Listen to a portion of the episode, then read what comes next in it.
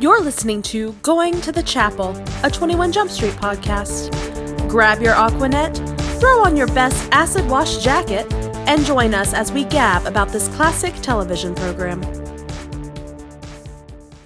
Hi, Anarch Blossoms. I'm Amanda McLaughlin, I'm Christopher McLaughlin. and this is Going, to, the, chapel. This podcast is a deep dive into the Fox television show 21 Jump Street that ran from 1987 to 1991. And just like in our marriage, I know nothing. And I know everything. All right, we're back, and it is now we're up to season one, episode six, the worst night of your life, and you will find out what night that is very soon. We don't have any prem, prem like. I don't have anything to say, I don't think. Okay, let's jump right in. Um, so we start I mean, out. maybe we should start having a thing. Warning, there's probably going to be adult content. So, you know. adult content warning. Yeah, I mean, I wouldn't think that kids should be watching. I mean, I feel like Twenty One Jump Street is one of those shows that is not really kid appropriate anyway. Right, even though they I'm tried to sanitize it. Yep. I mean, I'd say Teen. PG thirteen. Yeah. We're a PG thirteen podcast. We're a PG thirteen show. We try to keep try to keep it clean for the for the kiddies. so we open with uh, organ music and a, a facade of a school with a cross on top. I will let you guess as to what kind of school this is, but you don't have to guess for very long because the next shot is a nun walking down a hallway, and not just any nun, the nunniest nun that ever did nun. like it's just like the platonic ideal of a nun. Um, She looks cranky. She's walking down the hall. you just imagine she has a ruler somewhere in, up in, uh, in amidst all of her habit that she would uh, whack people with the minute they came out of line. Absolutely. And so she passes sort of by the camera, and the camera follows her for a second, but then it, it lingers on a statue of Jesus Absolutely for lingers. way too long. I wrote, there's a close up of Jesus here. It's uncomfortable. It's like the arm open Jesus. I he's I don't think it's a crucifix. It's No, no, literally no, just it's- an arm open Jesus on like a side table beside a door. so so I grew up Episcopalian, and we had a, a, a statue of Jesus out in front of the church. Mm. And it was one of those. It had the arms. The open, arms open. and we would always give it high fives on the way into church because he was like, you know, he looked like he was wanting to play patty cake. Um, wasn't really Patty sacrilegious. It was more just like you know, let What's the little up, children Jesus? come to me, Jesus, And you give me high fives. kind of like in Dogma, the you know, buddy Jesus. Um, anyway, the the Jesus statue is not important to the to the episode, but Even though you um, think it must be. But anyway, guess what? It's a Catholic school in case you didn't catch that. yeah, so so that that's where we are. and if you needed further proof, two girls in uniform come bursting through a door behind this statue. They're not bursting. Well, they come They are running s- out. No, they're not. They're sneaking. Well, they're they're, going to do something They're kind of like they're running anyway. Okay. They weren't running. They snuck out the door, and then they kind of were going fast up the hallway. But they were definitely sneaking out the door because they wanted to make sure the nunniest nun that ever did nun Doesn't catch wasn't them. flying in, flying in, flying nun. Okay, sorry. so obviously they're up to no good because they're sneaking around. Um, there's this one sort of blonde girl and one kind of girl is a little bit on the bigger side with curly hair and glasses, who I think is adorable. But Which is um, Jane is the blonde girl. Margie is the one with the glasses. right, which we they call each other by their names, so we find that out. So basically, Jane is obviously the instigator, and Margie's sort of being dragged along by, by you know by Jane into something she doesn't want to do. Um, and she's like, "Come on, it'll be fun." And it's like, "I don't know, we're not supposed to do it." And she's like, "Eh, well, that's why we're doing it." Um, and and my favorite line though, this is maybe my favorite line in the ep- in the series so far. Wow, that's big praise. She she says, "It's it's okay. God has a great sense of humor." To which Margie says, "Tell that to Job." Um, But I, that is pretty classic. humor. And then we see that they have a VHS If tape. you don't know, if you're not, you know, Oh, yes. really well versed in the Bible, you don't know much about Job. Job had a shitty life, basically. Yeah, so Job- Who Lots of bad things befell Job. yeah, basically, God allows the devil to bedevil uh, Job, and he loses everything, and base like his wife, his kids, his house, everything, and, and just yeah, and God just basically keeps causing all kinds of problems for him. So that's that's why that's funny. Um, if, if you don't find it as funny as I did, you probably because you didn't grow up with you know a, a priest for a father and a theologian for a mother, Right. But Well, and also, this is the first time that we hear about prom because basically Margie is like uh, whatever they're about to do, we don't know yet. But Margie's like, well, I don't know what's gonna happen if we get caught. And Jane's like, probably the worst thing is that we're not gonna go to prom, and then we get something about how Margie doesn't have a date anyway, so she has nothing to lose basically. And Margie's kind of like, okay, And let me again throw in the, the difference with the 80s. Like, I feel like Margie's a normal sized girl, and they, we spend a lot of this episode basically implying or even uh, basically outright saying that Margie is fat. And Margie herself says, and, "I'm fat." Right, and unattractive, which I find, I mean, Well, and they, I mean, because it's a television show, they really do their best to like quote unquote ugly her up. Well, they frump her up a bit, yeah. They make her a little frumpy. She's got the giant, you know, 80s glasses, and sh- but part of it is that she has zero confidence, and so she kind of is, you know, slumps around, is no, you know, frowns. Her hair's a little frizzy. Like I, I too actually am like she's normal looking. She's cute, you know. As a bigger girl, I'm like I think she looks fine, but she eh, is you know and that happens in high school she's one of those girls who just has no confidence in herself so then she doesn't i think try to present it becomes a self it becomes a self-fulfilling prophecy. And the mean girls of course will have to have somebody to take it all out on so i think that's part of it too. Anyway the important uh, piece of information from this scene i think is that we see they have a vhs tape in their hands. We don't know what is on said vhs tape but we do see it so kids cut- this is how we used to watch movies. I know it's, it's instead of DVDs, or actually now we don't even use DVDs anymore. It's all streaming. But anyway, um, we cut to a sex ed class. We um, at the catholic school at the Catholic school being led by nuns. Uh, I'm sure it's lovely, and they're all, of course, kind of giggling. And she's like, "Well, we're learning about the what is it? The joys of marriage. the joy of marriages marriage." i think that's the name of so they're setting the nun is setting up that they're going to be watching this tape given to them i guess where is it that she says that it comes from It I comes from the guess- diocese, i guess it yeah. comes from the diocese about and she literally i think it's called like the joy of marriage And one of the students says, "That's not what my parents call it," or something like that. Um, she oh, and- also says you know make sure to come to me if you have questions from my experience and i'm like what experience You're a nun. does a nun. nun have regarding I mean, sex some nuns maybe have a previous life, but this nun, you could tell, does not. Um, by the way, we also pan over and see that Judy is in this class yes um, with her beautiful, beautiful eyeballs, just looking looking like a snack as always. Is that you say that because it's her, not because she's in a schoolgirl uniform? Just Yeah, I don't. Th- this out schoolgirl outfit is not. Well, it's a Catholic. It's not sexualized at all. Like that's not No, what they're well, going for with going this. for. Yeah. No, she just looks just like a snack anyway. That's just what she looks. oh, I agree. Um, she still looks like a snack. She she's aged very well. Uh, That's not important to this episode, but I just like to point that out. Yes. Um, High five, Rodney Peete. I'm gonna go off on a big tangent. So it is. We're recording this in November, and recently on Instagram because I follow her on Instagram, of course. Stalk. Holly Robinson Peete. That's what Instagram is for. You're not stalking someone if like you're follow if they put it out there. Sorry, carry on. was uh making her own uh version of Popeye's chicken sandwiches at home because her sons wanted Popeye's chicken and apparently there had been like a stabbing or something at a Popeye's. I don't know the whole story, but she's like Oh, over the she's sandwich, like yeah. she's like you're not going to Popeyes. So they found this thing about how to make it themselves. So she was making Popeye's chicken Well, sandwiches. what I've heard about Popeye's chicken was so sandwiches, which are quite the rage right now, is that they're basically like like African American soul food.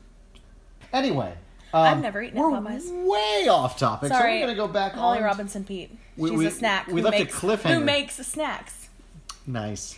So we left you with a cliffhanger about sex ed. So, um, so they pop in the tape and s- go to the Nobody side, wants that. and everybody suddenly the girls all start going woo and reacting big, and it cuts to what's showing on there, and it is not what the diocese had in No, mind. it is not. It and is- the nuns stand over to the side. They're not watching it anyway, which I think is interesting because they are they've probably seen the diocese of sex ed video a million times, Yeah. and they don't notice it for far too long. and and the, the the title comes across insatiable, and it's quite obvious that we are now watching pornography. Um, obviously, given this network TV, they don't show anything other than like some legs, and it's obvious what's going on. Though, And it's not the video they had meant because I can tell you, we okay. What was the diocese video? I'm sure it was all just here. Birth control is bad. Yeah. You must be married before you have any sexual relations, and Yeah. then all about natural family planning, cervical mucus, Ugh. your favorite topic. So uh, let me quickly, since we've already gotten off topic twice now, we went to uh, what's called an engaged encounter, which was quite lovely, and I suggested for something similar to it for, to everybody, which is sort of a like a weekend away with your soon-to-be married spouse or fiance, I guess that would be a much better term for that, to talk about you know your upcoming marriage because you spend a lot of time talking about your wedding, but not your marriage. But we went to one that was led by a Catholic organization, which was fine and It was- great. it was and all the, the couples were, that were great, but there was one whole thing about natural family planning. And it was very long because the concept of engaged encounter is they give like talks about different things that have to do with marriage and they replaced one of the talks with this they showed us like a video and this whole presentation. Like this was a presentation. Oh yeah, about natural and I think the talk planning, that they replaced was like the talk on forgiveness, like which is not important in a marriage at all. But anyway, but natural family planning Yeah, and so cervical mucus is one of the ways you can determine whether you are ovulating or not. in case you're curious. and Christopher was like, I never want to hear about cervical mucus again. So I Bring up try cervical to mucus bring it up as much as possible all the time.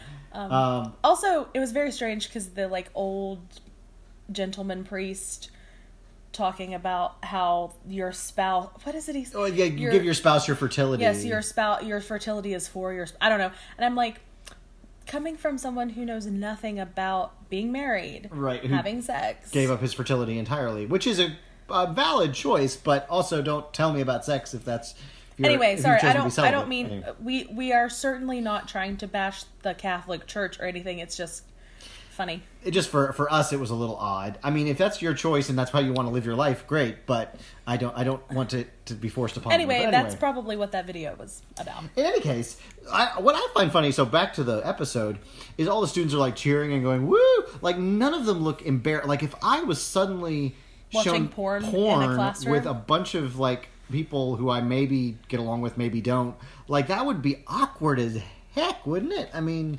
I don't know. I think like, I'd be on the woo team. I'd be like, "This is hilarious." I mean, I think I would find it funny, but I would also be kind of like, I can't believe you know I'm I'm I'm watching some some hardcore pornography in school, much less Catholic school. I don't know because I in college studied Spanish and we had a whole. I did drama, a theater class, and it was also a film class, and I saw lots of film that was had lots of lots of sexual content. Yeah. It was It's kind still- of it was a little awkward, awkward, to watch with like to watch really I feel- heavy sexual things happening like in a classroom with your classmates around. I. It is a little awkward. Maybe it's just because I'm, I'm maybe I'm a prude or something, but I even feel awkward watching sex scenes like in a movie theater, like with a bunch of other people, like especially if it's a really Yeah. hot and heavy one. Like I'm like. Yeah, movie theater is a weird place to like. Anyway, anyway. Quick cut to a locker exploding, like a straight up bomb. like there's a bomb in a locker, and this is long before the current epidemic of school violence. So I'm sure that would have been a shocking oh thing my to gosh, see. that would have been horrifying. Um, and the fire alarm, of course, goes off. And apparently, they never have fire drills at this school because the girls absolutely They lose lo- their minds. They're like pushing each other, running straight for the Screaming, door. Like, it's trampling each other. It's insanity. Maybe that's something that we should have researched. But I'm wondering when like the idea of a fire drill, like the monthly fire drill as a normal practice. Ca- I would think surely I'm a relatively old in man. and we had them. 1987 they would have them, but I don't know. I mean, it's a thing. So that's and so we cut to a stock footage of what Clearly looked like stock footage. maybe 1950s Old era fire school trucks, fire trucks, maybe 60s. and, ca- and the cars in the background. Like it was clearly stock footage. It's the which was worst stock super footage weird. ever. Do you Um, think my thought because l- later there are more fire trucks later. We'll just say that it looked like they had actually filmed fire trucks, but they're col- they were like white or something. I don't know this for sure because I've never been to Canada, but because they film in Vancouver? Vancouver, Yeah. perhaps they thought that the fire trucks did not look like Americanized enough. Yeah. I don't know, but these were obviously old ones. So Th- that was super worse. weird. So that's just a random It observation. was strange. We now get our first shot in Jump Street and uh, Penhall. is busy lifting Hanson like a small child. Uh, You never see how big Peter DeLuise is. Like it's Yeah, he's- he's- he's a big man compared to Johnny Depp's not big, but like he he like throws him like a He rag doll literally up to puts his hands on either side of like his hips and like picks him up and sits him on a table. And he was like, and you had you point out what he was wearing was just Oh, what Tom was wearing? Yeah. So he had this like pink like shirt, I think it was maybe a polo, and this yellow like sport jacket thing. It was yellow and he had the sleeves rolled up. It was very like Don preppy, Johnson. fancy. Yeah, Yeah. kind of Don Johnson ish. and layers. Oh, layers were big back then. Anyway, I, it was a fun outfit. They're just you know Gavin and and well, Penhall is talking wants about him his to go out with him. yeah he's he wants to go out and find Not like go out with him, well, but no go out chicks. together. Um, and he's talking about how he made you know HT's reputation, gunslinger. The HT's a gunslinger or whatever. And Hanson says, "Well, no, I can't do that because I've got my bowling league that night." And this causes Penhall to absolutely just bowling. Oh, the humanity of it! like, why would you go bowling? Bowling. He's like, yeah, bowling. I'm in a league, Which and he's like, "Can I just say, bowling is fun? Like, who doesn't like bowling?" Well, I think the idea was because he later says it's my bowling night. He's like, it's Friday night. Like, Yeah, I guess. for for for Doug, that's like you go out on the town and you pick up ladies. It's Friday Yeah. night. Why would you pick bowling over that? Like, because he's like, you know, he he he drives the motorcycle. He's the like cool guy. Yeah. And Hanson is Hanson. right. But he also says something like, "You'll need a tranquilizer gun," and he calls it like a skunk hunt. I'm Oh, like, he calls it a skunk hunt. Yeah. Doug, what do you plan on doing with these women? I know, it's- I'm- it's very. I'm a little concerned. It's kind of I mean, he wouldn't need a tranquilizer gun for me. so anyway, My my favorite line though in there is he, uh, Hanson's trying to convince him that bowling's great, and he says, "You know, want to know what my handicap is?" And Penhall says, "Yeah, Yeah, bowling." my favorite is he goes, Hanson. I knew a kid whose father was a bowler. He ran away from home. He was three. His mother helped him. it's a it's a great scene. Wendy Um, and I used to quote that all the time. yeah, um, and so he's trying to to sort of bring uh, Ioki into this whole thing, and and basically HT's like. Uh, hey, dude! The last girl I got had uh, the Surgeon General's warning tattooed on her chest, which is kind of hilarious. I guess I I don't. something. I don't know if that means she was dangerous or she smoked a lot. I don't know. I- anyway, I don't know, so this this whole so clearly we're setting up the B plot here. Uh, so Judy arrives and they ask how she's doing, and she says medium well, which I think is a great line. Obviously, because there was a fire. And HT starts getting friend. They're, they're obviously. I think we're trying to set up this HT Judy kind of. At least that HT's interested in her. Oh, really? I think so because they have him. Well, the dance later we'll talk about, but Well, I think he was just being nice at the dance, but maybe I'm wrong. he certainly seems at least flirty, if nothing else. Okay. Like I don't know, maybe it's because they were just talking about girls, but um, so Jenko also shows up and mentions that two of the girls were hospitalized. Uh, and by the way, Jenko is wearing this like woolen like hoodie, I suppose. It was like a sweater. It almost looked like a. It almost looked like a robe, but it was a sweater because it like tied. It was. It was something. It was very. It was very eighties. It was kind of like a. Is was it Starsky and Hutch that oh had a yeah, sweater like yeah, that? yeah, yeah. Yeah. I didn't think about that, but that's exactly what it, looked was, like. It wasn't the same colors because his was like white and. Part of me wondered. brown We just talked about and black or something. Vancouver. Like he's often wearing like layers and like wool, and I wondered if he was just cold. Well, and we've talked about watching it before a couple of times, um, where like you can see their breath on this, like they're clearly like freezing in some of the scenes Yeah. outside. Um, well, we'll get to that in a bit too. Yeah, Judy is is like flabbergasted by this whole like what's going on. Well, like- and the reason Judy's there is that they've had other fires before this. yes, and, and she's like, "Well, what's the Catholic girl's idea of a good time? Bingo!" But it wasn't bingo. Like it's an overdub, and we could not well, figure out. There's a whole section right here where we have these strange overdubs. She's like, Yeah. well, and also she's like, these are Catholic girls, they're good girls, and I'm like, mm, have you not heard like stereotypes about? But So I'm I'm not sure what they were trying to say there. Well, and then Penhall says, oh, "Yeah, that and bowling." um, yeah, because we we rewound it and tried to read her lips, and I could and not it read just her lips. says, you know, their idea of a good time is something, but they overdubbed it with bingo. So I don't know Whatever it what is- it what- was. what it is the something Catholic Catholic. girls- I don't know. Oh yeah, so Jenko does say there's there was a third fire in three weeks. We just talked about that. So HT suggests um, checking their priors. To which Penhall, this is the worst overdub, says, "Yeah, last Mardi Gras they might have given up chocolate for good." So But when you look at his Yeah. lips, he was saying maybe last Ash Wednesday they gave up chocolate for Lent, which makes sense. Saying Mardi Gras and good and for giving it up for good doesn't really make sense. And we were Right. wondering if it was like too Catholic for the audience or what that was about the Catholic stuff that they felt the need to dub. Like I don't know if they thought it would be offensive or if they thought people just wouldn't get it. I mean, I know some people just But have no like clue about Catholicism. People, yes, but I feel like even people who come from a more Protestant background, like I grew up Baptist, but I kind of understood what Lent was. Like I'm sure people have heard about. I don't know about Ash Wednesday. I mean, I guess I don't know. It was such a strange overdub because you could tell, and of course Peter DeLuise comes from like an Italian Catholic family. Yeah. So, and I think Doug on the show is basically, well, yeah, he is Catholic because his dad was a priest. That's something we'll get to later. Yeah. But why they would overdub Yeah. that makes no sense to me, and I thought it was super strange. It was very odd. It's not like bad words. yeah, it's, it's a weird thing to pick to overdub. So anyway, And then uh, Judy later says, for Cripe's sake, which that was clearly Yeah. overdubbed.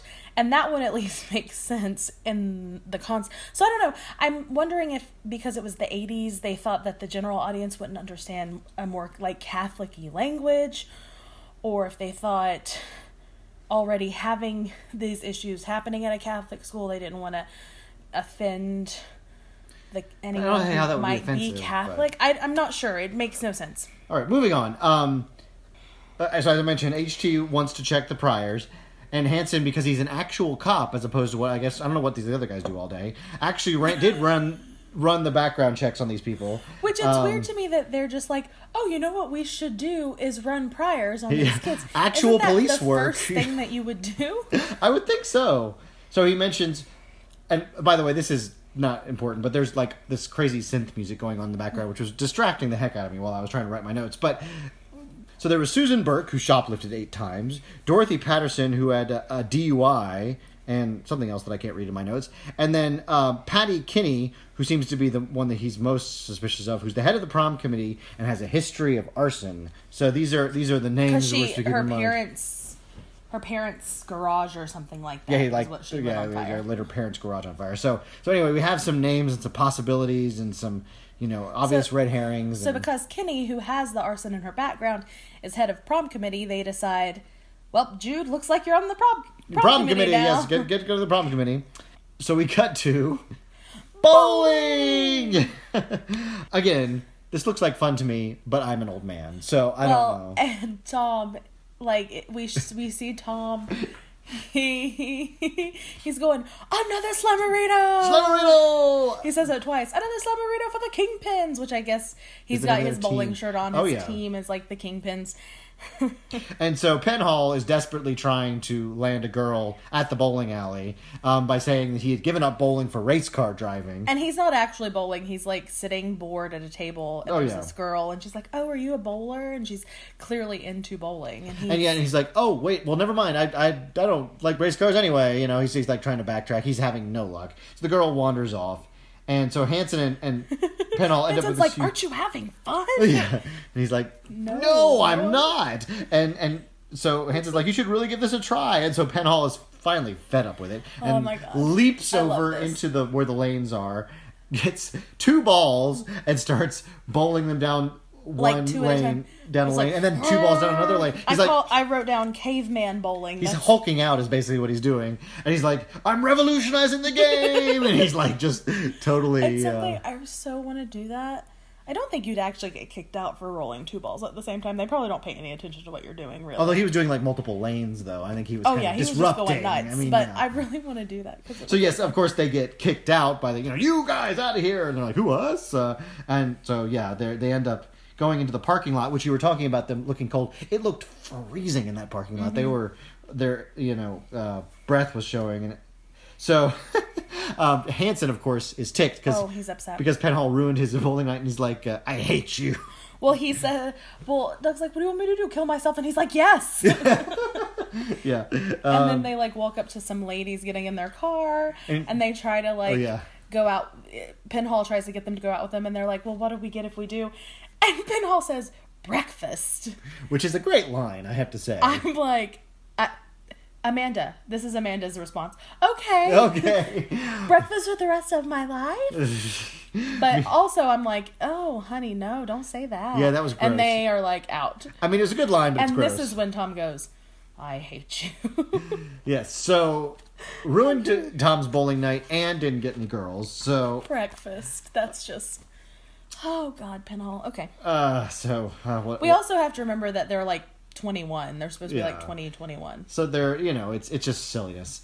So we, we cut now to the prom committee. Oh, and the first thing you hear is a bell tolling. Every time we cut back to the Catholic school, they have to have remind us Or organ music or like a bell. It's like, oh look, it is the Catholic. it's the Catholics. again. The Catholics are still being Catholic. Um, And we don't understand it. We don't know what Lent is. um, so there's the, there's we, we meet Patty um, and and Judy. She's talking to Judy, and they're trying to come up with a, a prom theme. And so Judy basically is, is talking about like, well, I don't know. I mean, tr- prom themes are kind of stupid. Like, it ends up being the worst night of your life. Title drop. Um, and credits. Um, uh, what's her name? The, Jane. Jane. Thank you. Uh, is like, oh, that would be great. That'd be a great theme. And of, of course, Patty's upset about that. Like, Oh no, no, that is Jane. the best prom theme ever. The worst night of your life. because it is. like it's the perfect prom theme. But Patty is not amused. Pa- Patty is wanting to have like a legit theme. So anyway, as, as this conversation is happening, we cut to with some great like Really organ, organ music, music, like, like- it's like kind of like, like rock Phantom of the Opera Yeah, it's like rock shit. organ music, and there's a fire in the trash can Maybe in the it's the. Phantom of the Opera. I never thought of that. The twist. The Phantom of the Opera is there inside their mind. The Phantom No, no, of the no, Opera I don't is think we can sing it. I think we might get in trouble. Oh, sorry. Um, the, the Phantom of the Opera is here. No, please, no, okay, that's oh. worse. Okay. I'd rather get sued. And anyway, that leads us to commercial. Um, so we come back from commercial, and I, unless you think I was kidding, the first thing we get coming back from commercial is organ music and a statue of Mary, which is the first not that, that thing we've had since anyway. And we're into the Mother Superior's office, and we see sitting on her desk. Sister desk. Solanus. Yes, Sister Solanus, who who I actually quite like, and that's again because I'm an old man and a square. Yep. But unlike the other nuns who seemed completely like she seems like she actually anyway, we'll get to that. But um, we see that she has this, the VHS insatiable on her desk. um, and in walks well, it's funny she has this like nun who clearly works the door for her. It's like her bouncer nun or something. Um, and in I mean, walks it's probably like her assistant or whatever. Right, in walks Jane, um, and who eyeballs the VHS and knows why she's there um, to sit down. Um, and she has this weird way of talking where she's like trying to be like, you know, they're trying to essentially they're they're feeling each other out, and she's talking through her teeth, and it's very weird. Yeah. And you thought there was an o- to the point that you thought there might have been an overdub there, The way but she says, well, because at first she's like, uh, "What? What? Do, do I know anything about what?" Like she's playing dumb, but but the arson, obviously. no, about Oh, the, the, oh, the, tape. the tape. Well, and well, because she asked her about the arson later, but she also it turns out that the, what she's, She's actually like, in trouble for. anything about this? And she's like, "No, Mother Superior." And she's like, "I know it was you, basically." Yeah. She's like, "It was just a joke," you know. It turns out she's slow playing it though. The nun. She she's talks about how she's in trouble for a essay on Lord Byron. Lord Byron is rather famous for some slightly salacious poems. So I would love to read Jane's essay on Lord Byron. By the way, uh, I, I do wonder what she had to say about dear Lord Byron. There's no telling. so she mentions that she won't get to go to prom unless she gets her grades up. Um, asks about the fires. Uh, Jane gets up to leave, and that's when. So, like, literally, Jane thinks she's like, "Oh, I got away with it," and she walks away, and that's when the nun says, "Oh, and I will be holding on to this." Referring to the VHS tape, uh, for your parents to come pick it up. So brutal, uh, Of course. I just wrote down. I was like, "I bet you will hold on to that tape, Mother Superior." the way she said it, she's like, "I will hold on to this piece of like piece of filth, filth or, or something. And I was like, "Mm, "Okay." That's Yeah. it's not real what she mean Yeah. what she meant, but it just sounded funny. um, so that's that's the end of that scene. So we cut to the back of Penhall's bowling shirt. What is it saying? It's Where did uh, he get this bowling shirt anyway? the 'Cause he wasn't- suave bowl or suave. suave- Well, it's suave bowlers, but the way he He's like, reads it, he's "Suave like bowlers." suave bowlers. So he's gotten himself a bowling shirt since I guess he figures that's now how you get the ladies. And so they ask uh, how Penhall or not Penhall, uh, Hanson how it went, and he went, "It's the worst night of my life." so, so the double meaning of the episode title, but um, Hanson is holding an orange in this scene, and it's really distracting to me because Johnny Depp is just like throwing an orange Right. back and forth, and just like playing with the orange. Well, and, well, and I actually what I, I I wrote that down because he's he's got the gun holsters, which as we pointed out are extremely sexy on a man for whatever reason, and he's flipping that orange back and forth in this sort of insouciant way that that plays very Johnny Depp, and like this is the first time really I feel like Hanson, not Johnny Depp, but actually Hanson is sexy. Like he actually looks like attractive, like- Mm-hmm. Right. and it's just because he's got that like kind of devil may care Yeah. like attitude, which is what makes Johnny Depp sexy. Is like Yeah. the fact that he doesn't DGAF. I mean, that's that's Right. why he's sexy. Like if his like super earnest whatever is not. I, some people can make that sexy, but that's not Depp's thing. No. Anyway, so that's they point out that the the night ended with them in an IHOP at 3 a.m. in the morning. 3 a.m. in the morning. As Penhall says. alone. Yes, and alone. So he's very upset, and he's having to go solo. I, I also point out, by the way, uh, Ao- Ioki's there too with an earring that I thought was actually kind of classy. I like to point out when the earrings are not ridiculous in this show. Um, He he gives good earring. a phrase that I'm not sure has ever been said before on maybe on a He podcast. does, though. I, I, think that Nguyen looks good with an earring. I wonder if he still has one. I follow him on Instagram too. I, I don't know if his ears still pierced. we find out about the fire at the school and that it had to be extinguished by the janitor. Um, and so, is this where I guess this is where um, Jenko suggests they go to the prom, right? Yeah, and so Yeah. they're talking about the prom, and uh, I think Ioki says that he didn't get to go to his yeah. prom, and they asked Doug if he went to prom, and He's- Doug says he went to his first prom when he was eleven. Eleven.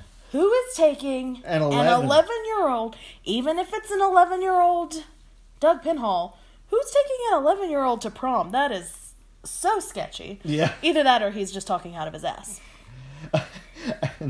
So this the scene ends with uh, with Penhall because of course they're discussing you know the the fires and everything. Which says we could be clicks they- a lighter. Oh, sorry, go ahead. Pyromaniac. Pyromaniacs, and he like arches his eyebrow in this great way. It's such a great end to the scene.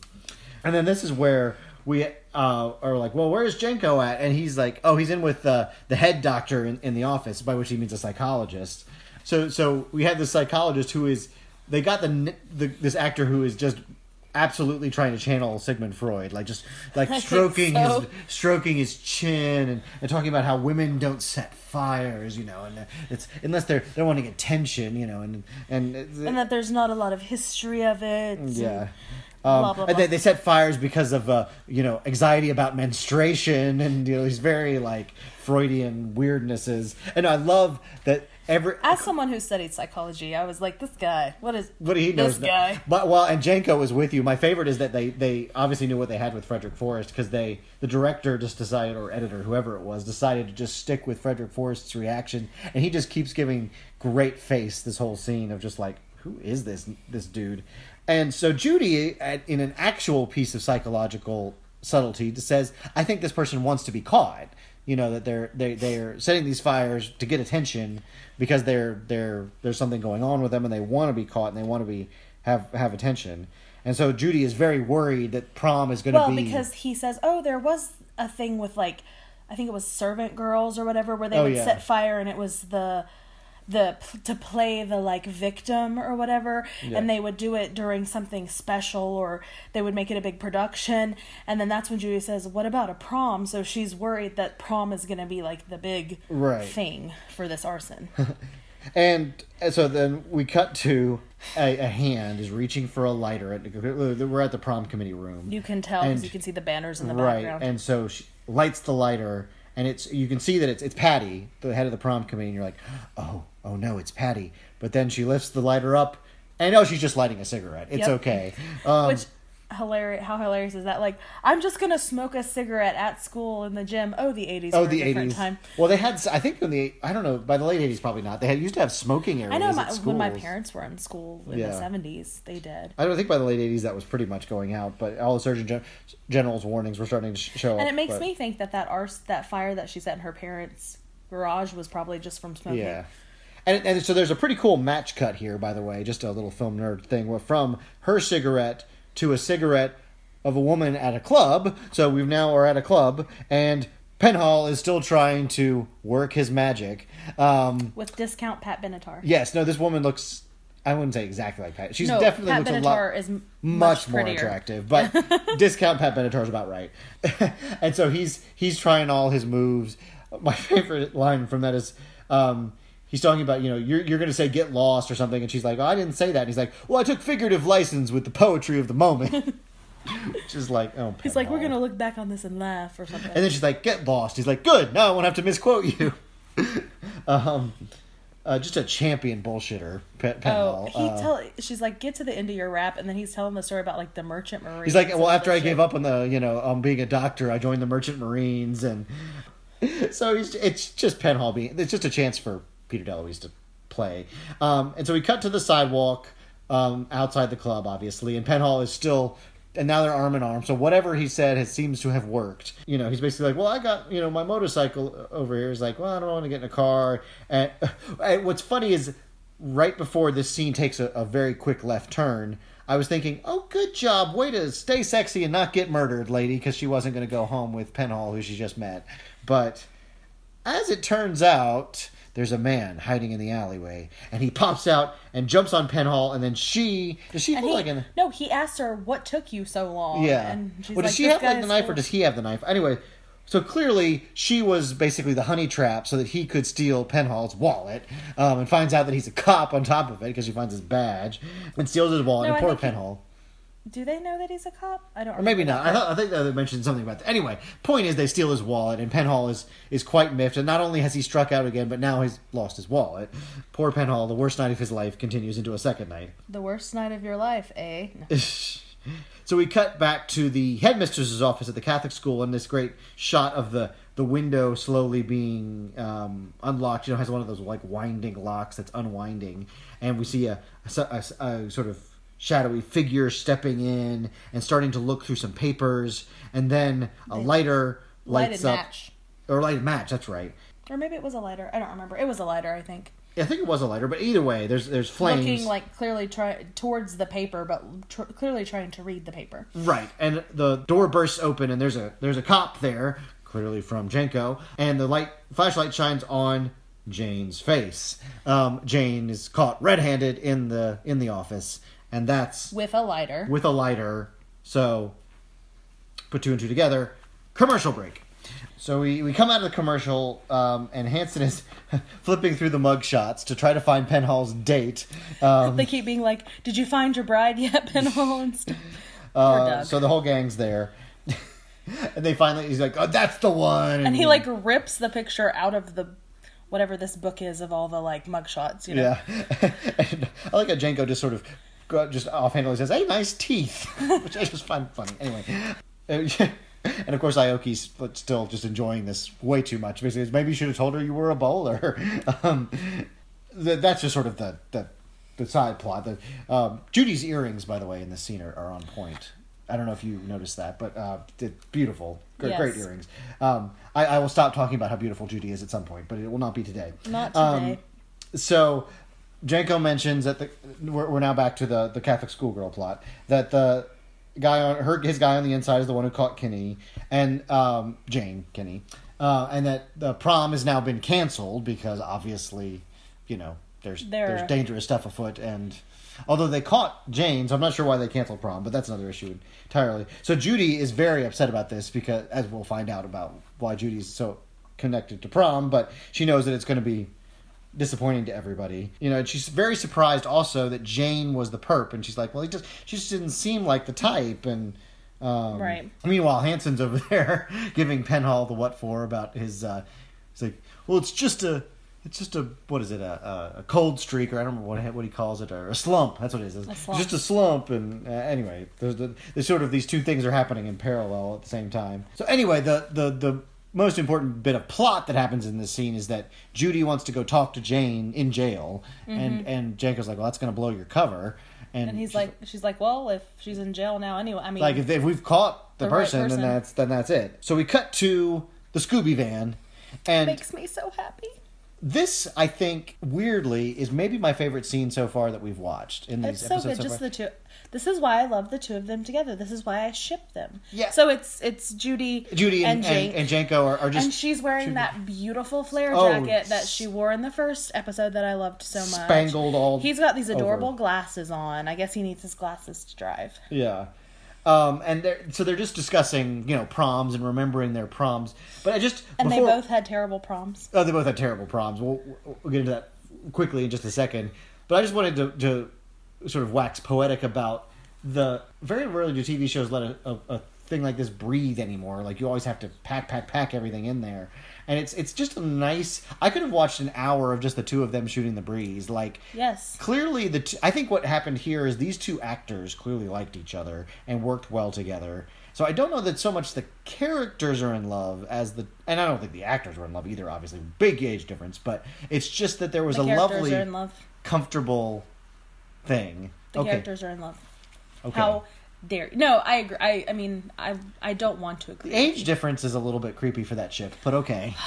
I don't care. They're so beautiful. All right. Anyway, so uh, yeah, so Oh, there's uh, I just wrote that he talked about how like he his prom date he had to take her home or like Judy got thrown up on or something. oh yeah, she well she was uh, yeah she was her And probably was- his, he had to take her home early, so he spent the rest of the night Watching- in his pink and black tuxedo, which I would give anything to see. Yeah. watching Rebel Without a Cause and Naked Alibi. That was that was which sounds like night. a good night to me. You know, I went to a prom once, and we went to prom. I don't remember what time we left prom. It was not. This was a nice prom. This wasn't my prom. I this was when I had graduated, but I went back to a friend's prom.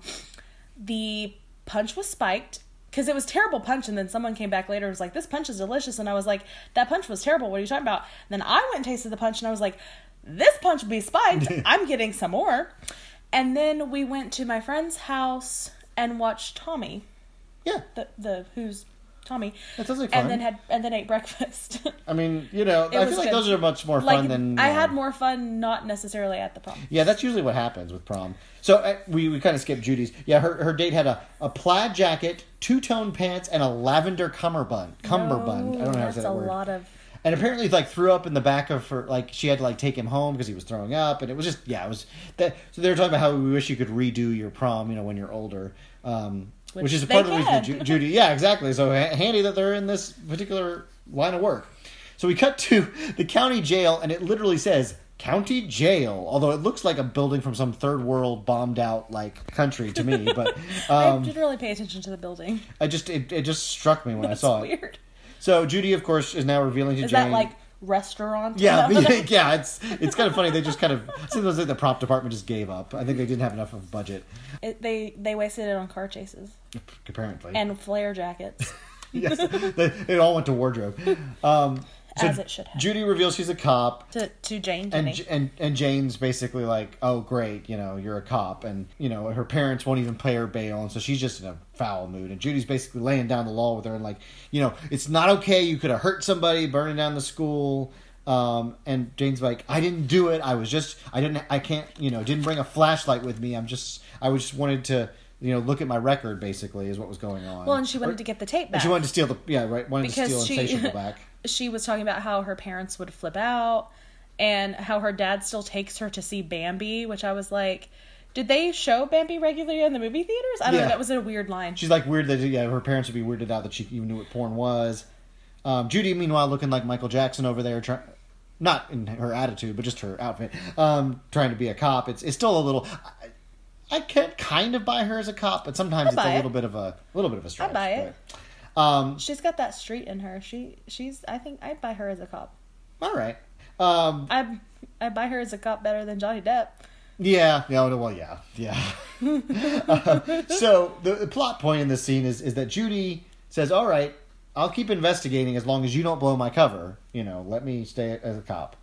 So we're back to the prom committee, and and uh, Judy's back with the prom committee, and Patty is pissed. I put, ooh, she big mad. yeah, because they went with the worst night of your life theme. She's like, I did not okay that. So they're like, well, what theme do you want? And Margie's like, well, I Margie, of Well, course, is, the, is yeah. the is the is the big girl, and she's she's like, well, I have a theme. And they're like, oh, it's stupid. They're like, no, and Judy's trying like, no, it's fine. And she says, young love never dies, and they're all like, that's Well, so the one girl makes fun of her, and she. This girl was working trying to get her Emmy, I think, Right. because she goes off on this rant. She's like, "That sounds like those romance novels you Very always buy, Margie." plot. And she does this whole thing like, "Oh, da da da da da, how to get me off of my plantation to run away with you?" Da, da, da, da, da, da. Right, yeah. It it's, it's this funny. whole very I mean, like clearly this girl has read some romance novels. Also, so- Judy has this like pink s- scarf uh, that I noticed. I just noticed it right off. I guess because they're wearing the uniforms, it's like obvious. And I was like, that's probably not regulation to the school. Yeah. So and Patty hates Jane clearly and is like, well, that was this is something like Jane would say, and the other girl, oh, Tracy's the name of the girl who was being mean about the romance novels, and so Tracy's being a dick to Margie about you know, oh, have you got a date yet? Um, and this whole Yeah. thing about like, and so Margie of course runs off crying because of course she doesn't have a date, and so mean girling it up there. So J- Judy goes to con- to comfort. Margie in the bathroom, and this is know, when she straight up says that she's fat. Yeah. Because like Judy goes, well, I don't have a date either, and she's like, well, you don't need one You're, you're beautiful, beautiful, and all this stuff. And I'm like, I hate it. It this is so hard for me to watch because they absolutely make fun of her and it's not nice. Although one of the things they were making fun of her for was the like romance novel thing, which I feel like if if I liked romance novels and somebody was giving me shit about it, I'd be like, okay, like that's not a big deal. That doesn't have anything to do with like her looks or whatever. I guess it's partly part of her personality, but it's hard when you're in that place because I think she just has no confidence and no self-esteem, so anything they say to her just bothers her. But I no one else ever actually calls her fat. Yeah. Like they make fun of her for not having a date. I think they're making fun of her for being awkward more than for being fat. Right which is not okay either Yeah. i'm just it's such a weird it's well and also i think it's weird anyway because i'm like these catholic schoolgirls don't even go to school with a boy aside from like your physical appearance it would probably be hard to find a boy like i'm Yeah. surprised any of them have dates because they don't go to school with boys Yeah, it's that that does weird me out. I'm not sure how that even happens, but like i would think that i don't know this for sure because i didn't go to a catholic school but like in other films and things it's usually like there's the girls school and there's the boys school that's also like a catholic school and they kind of do things together but it's like they're just having to out of thin air come up with dates really i mean because Yeah. they're like you have a date yet and it's like well aside from the fact that she doesn't have any confidence doesn't think she's pretty you know has said she says somewhere in here that like i have only had two dates ever and one was with my cousin which is sad Yeah. but like also i want to I, I, as a you know older person now i want to go back in Yeah. time to young people and be like I mean, it's okay. It's not like you It's have a lot of guys to choose from either. And also, just like be okay with who you are. oh yeah. Well, that's a hard thing in high school for everybody. I feel like. I mean, I wish I could go back to that Well, and also, too. there's more going on, obviously. Okay. We'll get there. Uh, right before the commercial break, we see someone setting the uh, "Worst Night of Your life sign on fire. Banner. More rock organ music commercial. Um, and we come back from commercial to Jump Street. I don't know what this means. My note says Penhall, classy felon. I don't know. He's talking about that girl. He's like, Oh, she, she was a classy felon. Yeah. well, he says something like, "You got to be careful with this lady," and Yeah. she's a classy felon. And, then, and they're still making fun of him. still He's talking about trying to find her. Basically. Yeah, and he talks about so his defenses were down because he was in his slump, and that's why he got you know made fun of, and the, the polyester wallets at the at the bowling alley. And, um, so I, I I got distracted. The reason I didn't have a lot of notes is because Judy shows up with a midriff shirt on, and so I'm, She's so cute. I wrote down that she has this like bow in her hair. She's got this big giant bow. Like her hair Yeah. is, I think, it's pulled back. I think it might be braided in the back with a bow at the very bottom. It's very Yeah. cute. so This like giant bow. that's I mean I don't know that that scene is just kind of keeping Yeah. the B plot going.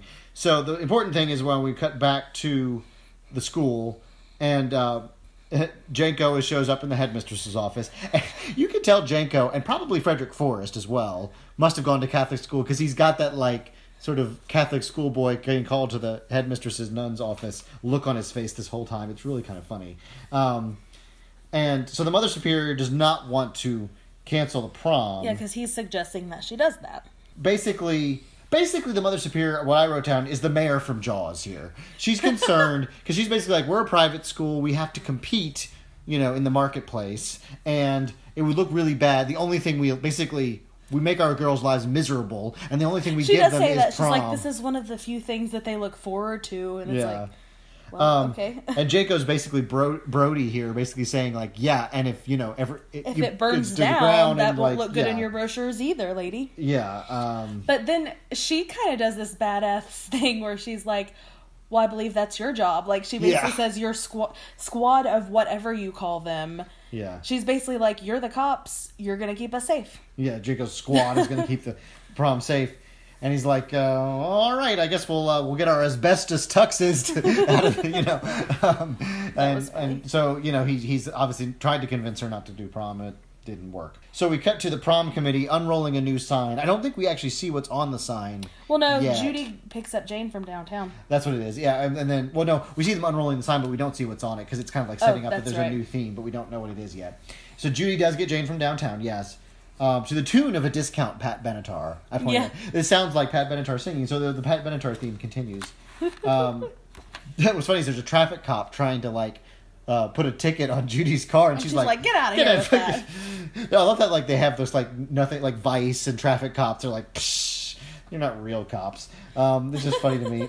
And then we we cut to I can't read my. Well, this is like a montage kind of thing. Oh, that's right, pouring so we cut to the school yeah. and someone's pouring gasoline Into like a bathtub like or, or a sink, I guess. it's like the sink in the back of like the cafeteria Yeah. or something at the school and then they have all these paper hearts that they're soaking in the gasoline and then we cut to like Ioki looking like freaking Dracula He's tr- so they, obviously they're getting ready for prom, and yeah, he's putting on this, but he looks exactly like Dracula. it's this black and red thing with a cape and he even does this like cape swoosh it's actually in the credit sequence and so it shows all of them kind of prepping for prom we have Hanson like with his Walkman Walkman and his mom jeans. Yes, and I was like, I wonder what Johnny Depp is listening to because it's not what Tom Hanson would. yeah, Tom Hanson's listening to probably what. And this know. is when she's like the the person has gloves on, is dipping the hearts in the gasoline. and Jane is is wearing some sort of This terrible adorable. Oh, see, I thought it was cute. dress. Pink. It was a pink dress. It was a lot of dress. I thought it, I wrote that it was cute. I mean, it's I Um, guess for the '80s. And then we see that Margie gets a phone call and she's like, Yeah, okay, what? And here's my thing. I'm like, here's part of the problem. They style Margie like she's a 45 year old. Like, Yeah. they make her just. I know that that's the idea, but I really feel. I don't know. I remember being in high school and being a bigger girl. It's hard, but like. Oh, and we did. Um, They don't do her any favors. We see the banner here too during this montage, and it says "Young Love Never Dies." So that's what they finally ended up sticking with um, in this montage. It's, we get a shot of that. Yeah. Because I and and we get the look of like the the girl who was arguing with what's the name of the girl who's the head of the prom committee uh, Patty. Uh, about that with Patty. She like gives Patty a look like I chose this anyway, even Yeah. though we thought it was dumb. Um, and Oh, sorry. Anyway, so the phone call ends with uh, Margie asking, "Well, what's he like?" Cut to and uh, and Judy says cute in a way. Excuse, ex. Just so you know, she's she's basically telling Margie that Penhall is is her date. What?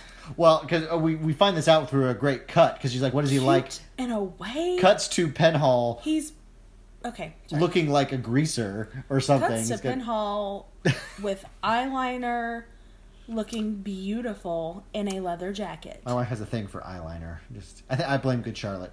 I blame Peter DeLuise in the '80s when they used to put makeup on them. Also, Johnny Depp. I don't know where the this line came in, but I he does have an is the Pope Catholic? Well, no, because he's what he's doing is he's looking for this lady who stole his wallet. Yeah, yeah. And he's he comes up to this girl and he asks her, "Have you seen this woman?" He's like, she's like, "Why? What do you, you know, whatever?" And he's like, "Because I'm a cop." Shows her his badge. Her whole demeanor changes. Oh, she's Oh, yeah, like, yeah. Are you really a cop? And he's like, "It's the Pope Catholic." And then she's like, he has had no game this entire episode, and now all of a sudden she's like. Are you really a cop? Tell me more about being Yeah. a cop. Like, And he's, like, really just trying to and get he's like, information, no, yeah. Have you seen this girl? Like, and I wrote it me Yeah. because she's like, oh my gosh, are you? She's like, like, totally into Is it a prom for cops? Um, And then he goes, "Where have you been the past few months?" and it, And a guy shows up and goes, like he's like "With with, me." me. and it's like the most preppy looking guy But this ever. is my favorite part: is that then Penhall's like, "I'll just take this," so he takes their bill to go pay it, so that he doesn't So get into a row with this guy. He's such a good. He's like, "I'll just take this." Phys- physical comedian. He's um, so good at everything. So we're back to 21 Jump Street and the lineup of the boys in their prom attire. I so yeah. so let's let's discuss. We have snaps. Ioki looking like Dracula, He really does. um, and then Penhall in kind of just like a really frilly. has a frilly, ruffly shirt. yeah, and a gold cummerbund and it's um, something. t- bow tie, and I think it's like the the suit is like white.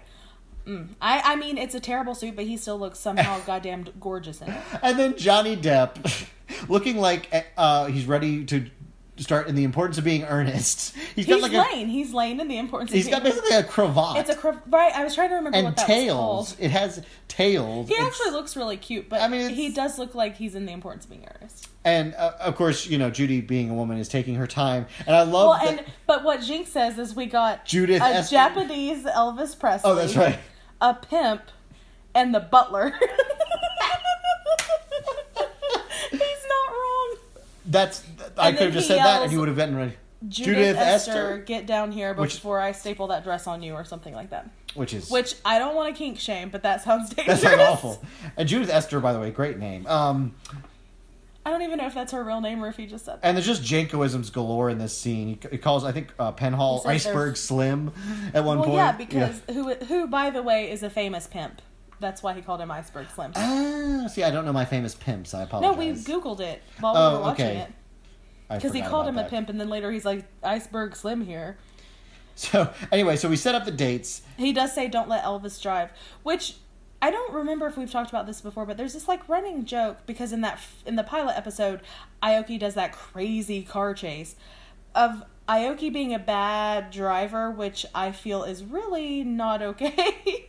Yeah, uh, it is a little bit or a lot racist. Um, so anyway, Mm-hmm. and uh, Judy had a bow in her hair again with her dress. Oh, and yeah, their dress is- this dress is like, cute. It's silvery, but it's kind of got that thing where it almost looks rainbowy. I don't know. It's it's cute. It's very 80s, but it's very cute. Um, so the, the the dates are going to be HT is with Judy, Hanson's going to be with Jane, um, probably just to keep an eye on her, and Penhall is going to be the, with the girl with the good personality, Which- AKA Margie. Again, even that annoys me. That I'm like, Yeah. why do you have to talk about this teenage girl like that? Yeah. Like, we get it. She doesn't have confidence in herself. She's not the prettiest girl in the world or whatever. Yeah. But like, I don't know. I also, I, I mean, I, I'm sure Peter DeLuise didn't have a say in how we talked about her or anything. But as someone who was bigger bone, who you know has family member like his father is He's Dom DeLuise, yeah. like who was he did. I mean, Peter DeLuise did Slim Fast around this time. He did a Slim Fast commercial.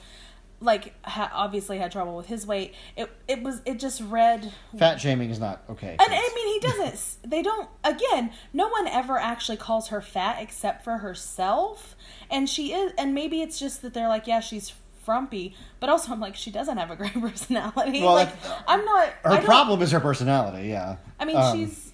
Yeah. Anyway. So anyway, so Jenko right before they leave also says to Judy, "Save the last dance for me, darling." So that is the one place where I will say Save the last dance for him. that that that the shipping kind of works there. So we cut to the prom with white people trying to dance, sort of poorly, um, and Hanson is busy over there with Judy. Now I actually kind of appreciate this. He's very awkward with her, which is how you should be Oh, when you're an adult. You mean Jane? with Jane, yes. Or did I said say Judy? Judy. I'm sorry, I meant Jane. With Jane, um, and he's awkward and wallflowering. This is me at prom, absolutely, um, because of course he's probably you know I also wonder because at this point Jane knows that they're cops, or at Yeah. least knows that Judy's a cop. So I assume she knows the rest of them are also cops. so that's why they're awkward Um, with each and other. maybe it's one of the few times that Hanson would feel awkward dancing with a teenage girl. Yeah. I don't know. And and Penhall's dancing with Judy, And then there's this kid who tries to obviously spike the punch, Oh yeah. and Penhall stops him. That kid looked 12, like literally looked 12. Oh yeah. I'm like, He did not look like a high schooler. I was like, is this another younger Penhall brother or going something. to prom at, when he's 11 years And old? By the way, is dancing with Judy right now. I guess just because his date hasn't showed up yet. Yeah. Um, and is one of them has a scarf. I just put out like scarf, yeesh, or Oh, something. Penhall, for some reason, puts one around while he's dancing. Uh, he's just being It's cute. ridiculous. And this is, song is terrible, of course, because '80s. But then prom Tom songs. starts talking to Jane and asks her if she likes bowling. it me, it me. Um, this is this is my game right here. like, this is yeah. you, you want to dance? And he's like, no, not really. It's fine. I just kind of want to hang out. Let's talk about bowling. Ask her if she likes bowling. She's like, I don't know. I just went for the first time a little while ago. But um, I got a 243. I don't know if that's good or not. Which, by the way, 300 is the highest score you can get. So yeah, 243 is Tom's like, good. Really? yeah. Jane's a bowler. Um, so and then Ioki and Judy are dancing, and that's where I I felt like this dance they looked like well, they were trying kind to set of like them up as looking at her in the and Yeah, she's anyway. like, "Do you see anything interesting?" He's like, "Yeah, you." But then she kind of smiles and they hug. It feels more like a friendshipy type thing, but I don't know. So, um, Maggie or Margie, Margie. sorry, Mar- Margie um, shows up, kind of looking like a ghost bride. so That's of course what I it's, wrote, Ghost Bride. Yeah, it uh, absolutely looks like a ghost bride. She's even like holding like a like a she's got this bouquet. huge bouquet of flowers, and she's got this like blue dress on with like the big sh- um, puffy sleeves, and she kind of like walks in slowly. And it's almost like the record scratch. Everything stops. Everyone stares at her, and Penhall's like, "Oh, that's my date, I guess." and he goes up well, and tries to talk to her. Of course, Doug like does the right thing. He He's goes- trying to be like, nice, yeah. Hi, Doug Penhall. I'm your date, and she does this weird. It's a pleasure to meet you, like curtsy thing, and he's like, okay, yeah. uh Do you want to dance? And then she flips Slaps him. out and says, "Don't touch me," and smacks him across the face. And I was like, uh, rude. and goes But then full Carrie all of a sudden. She starts running towards the front, and I think this is when everybody realizes, oh shit, Margie is, Is the arsonist. The arsonist. And- yeah. And Doug's like, get out, get away from her, get away from her. and of course, everyone goes crazy. she, well, she runs up to where the banner is and where all the hearts are, which we remember gasoline, earlier yeah. had been um, soaked in gasoline, and like takes her lighter up there and starts the fire. It like blows back. Uh, Penhall like kind of grabs her, and again everybody freaks out and starts just running to the. Yeah. I'm like, does no one do a fire drill? Does no one Yeah. understand that you could like trample each other and die? Like, yeah, just yes, it well, and it was quickly. a huge like gasoline fire. But so yes. I get it, but it's. I was like, oh, this is. Oh, this is where those yellow fire trucks show up too. Yeah, this is why I'm wondering Yeah. if they were trying to make it look more. I don't know. So, oh, by the way, do you think this the Carrie reference is just in my brain, or do you think they were trying to sort of reference because Carrie is at prom too when she gets the blood poured on her? Yeah, but the fire starts. I mean, and all none of it looked like Carrie. Nothing really, aside from the fact that they were at a dance. Nothing was and the that there's same. a fire. I don't know. It just kind of felt like Carrie. Well, there's but- not a fire until she starts throwing everything. Like gets really mad. Well, and also here's another thing. Like now that we've revealed that Margie is the arsonist, this is where I kind of have a hard time with this whole episode. I'm like, are we suggesting that she was bullied into this? Because clearly, to me, arson is one of those things psychologically. It's not something that bullied people necessarily will. It's not like that's not the thing that causes you to be an arsonist. That clearly she has some other stuff going on. So it's strange to me because up until now we've just kind of felt bad for her. She's like kind of bullied, but I don't. I don't even feel like she was that bullied. And again, maybe, you know, in something that we didn't see, maybe from the time she was a kid they call her fatso or something. I don't know. And she didn't have self esteem, but she was very meek. But obviously, like, she's got probably some mental illness going on if she's Right. going around setting fires and she ha- and uh, she has this whole romantic idea of things. I'm not sure what they're trying to say about well, her. so think about that episode the um, with the the janitor who ends up being the the perpetrator. Yeah. and he's like kind of reads autistic. I feel like there's a weird sort of thing where the perpetrators end up being kind of reading as almost mentally ill well, in and, this weird and way. also, I mean, at the time, mental illness wasn't as well researched and talked about and there's Yeah. still a stigma to it because really individuals with mental illness are actually more likely to be victims of crime than commit crimes themselves now a lot of like heinous crimes the people also may have mental illness Right. but those are like extreme instances like when you think about serial killers that's kind of an extreme instance most people with mental illness don't do those kind of things and i'm not, Right. i'm trying to figure out what what margie's deal is because it's like was she trying to become like this great victim like Yeah. when she set that fire was she just gonna burn all of them up because like she went straight for it gasoline and everything and she i mean if penhall hadn't like pulled her away would she have just stood there and let it all burn like i'm not sure she was so meek and so I sometimes wonder. This show seems like it, like the mystery is the point, kind of almost like Agatha Christie. Like, yeah, like murders happen in Agatha Christie, but it's not really important that somebody got murdered, which is weird. well it's that there's a mystery. maybe maybe this is part of it so we can we'll continue on with the plot because there's just a tiny bit left Yeah, sorry. There's one only one more scene left. I promise we're almost done. so there's a commercial, and then so we have the the sort of final sort of wrap up of the B plot. Bowling and Hanson saying another and he's bowling in his suit with his tails which is great Yeah, it's it's even nerdier than. And so Penhall is still going on about how Well, bowling is terrible. Pin, well, no, I mean, well, I guess yeah, a Yeah. little bit. So Penhall and Judy and Ioki and Jane are all sitting there, and you know, Judy says something like, "I feel sorry for people like that," and of Yeah. course, Doug's like, "Bowlers, I know," Yeah. and she's like, "No, Margie," and it's like they're like, "Yeah, it is sad." Like they kind of feel sorry for her, so I, I guess they're getting this thing of like she had no self esteem and people bullied her, and it made her feel like she had to act out in this certain way. Like I kind of feel sorry for her too, but then at the same time, there's a certain point where you have to be responsible. I mean, she is also a teenager, her brain's not fully developed, whatever. But you are responsible for your actions. well, yeah.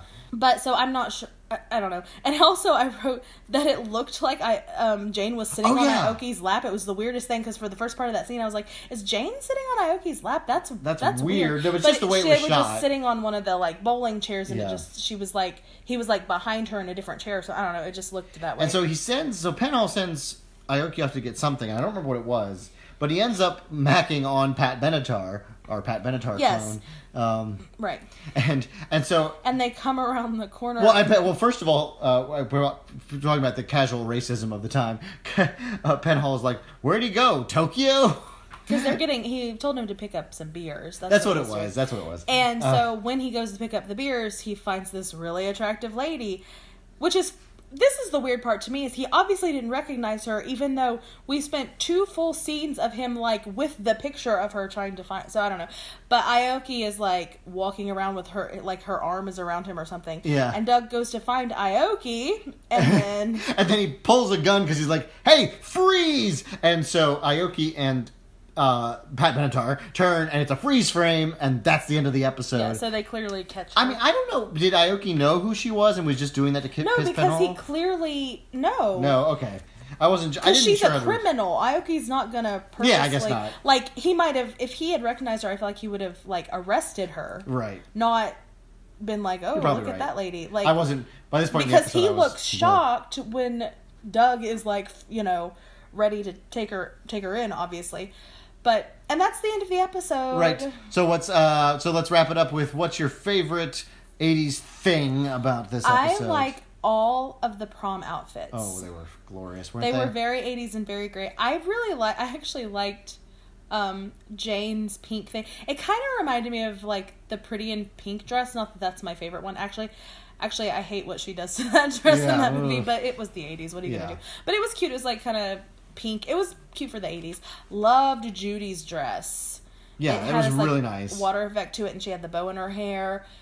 All the guys looked. I mean, they looked cute. It was ridiculous, but like, I mean, I feel like But prom outfits are Hanson's ridiculous. outfit though was like a base, you know, a basic tux that you might still wear. I don't know about the cravat part, but like he, they looked nice. I think his hair was even parted in a weird way. Anyway, um, I love, of course, Judy's jacket too. Was that, Oh, well that, that that whole scene? Both of their looks in that scene were great. The scene in the van. It, it was obviously my favorite. I actually have to say, like this. So I've been basically watching this show semi-ironically, the way we do watch shows. But I kind of, I actually kind of feel like the the the show's getting its feet on. It's figuring out what kind of show it is Yep. at this point.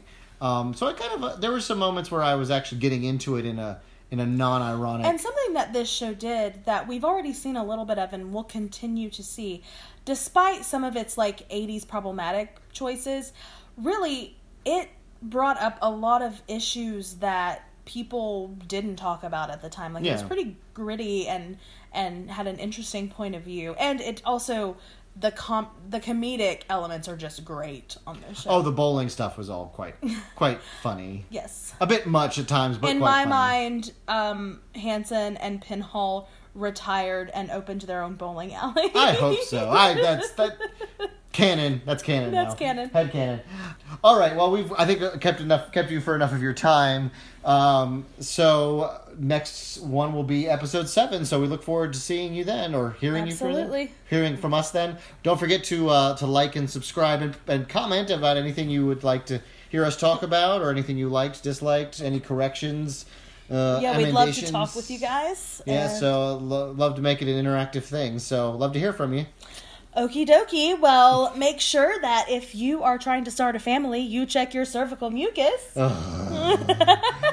Or, you know, use birth control. Anyway, moving on. Not if you're trying to start a family. That's true. Don't use birth control if you're trying to start a family. That would not work. with,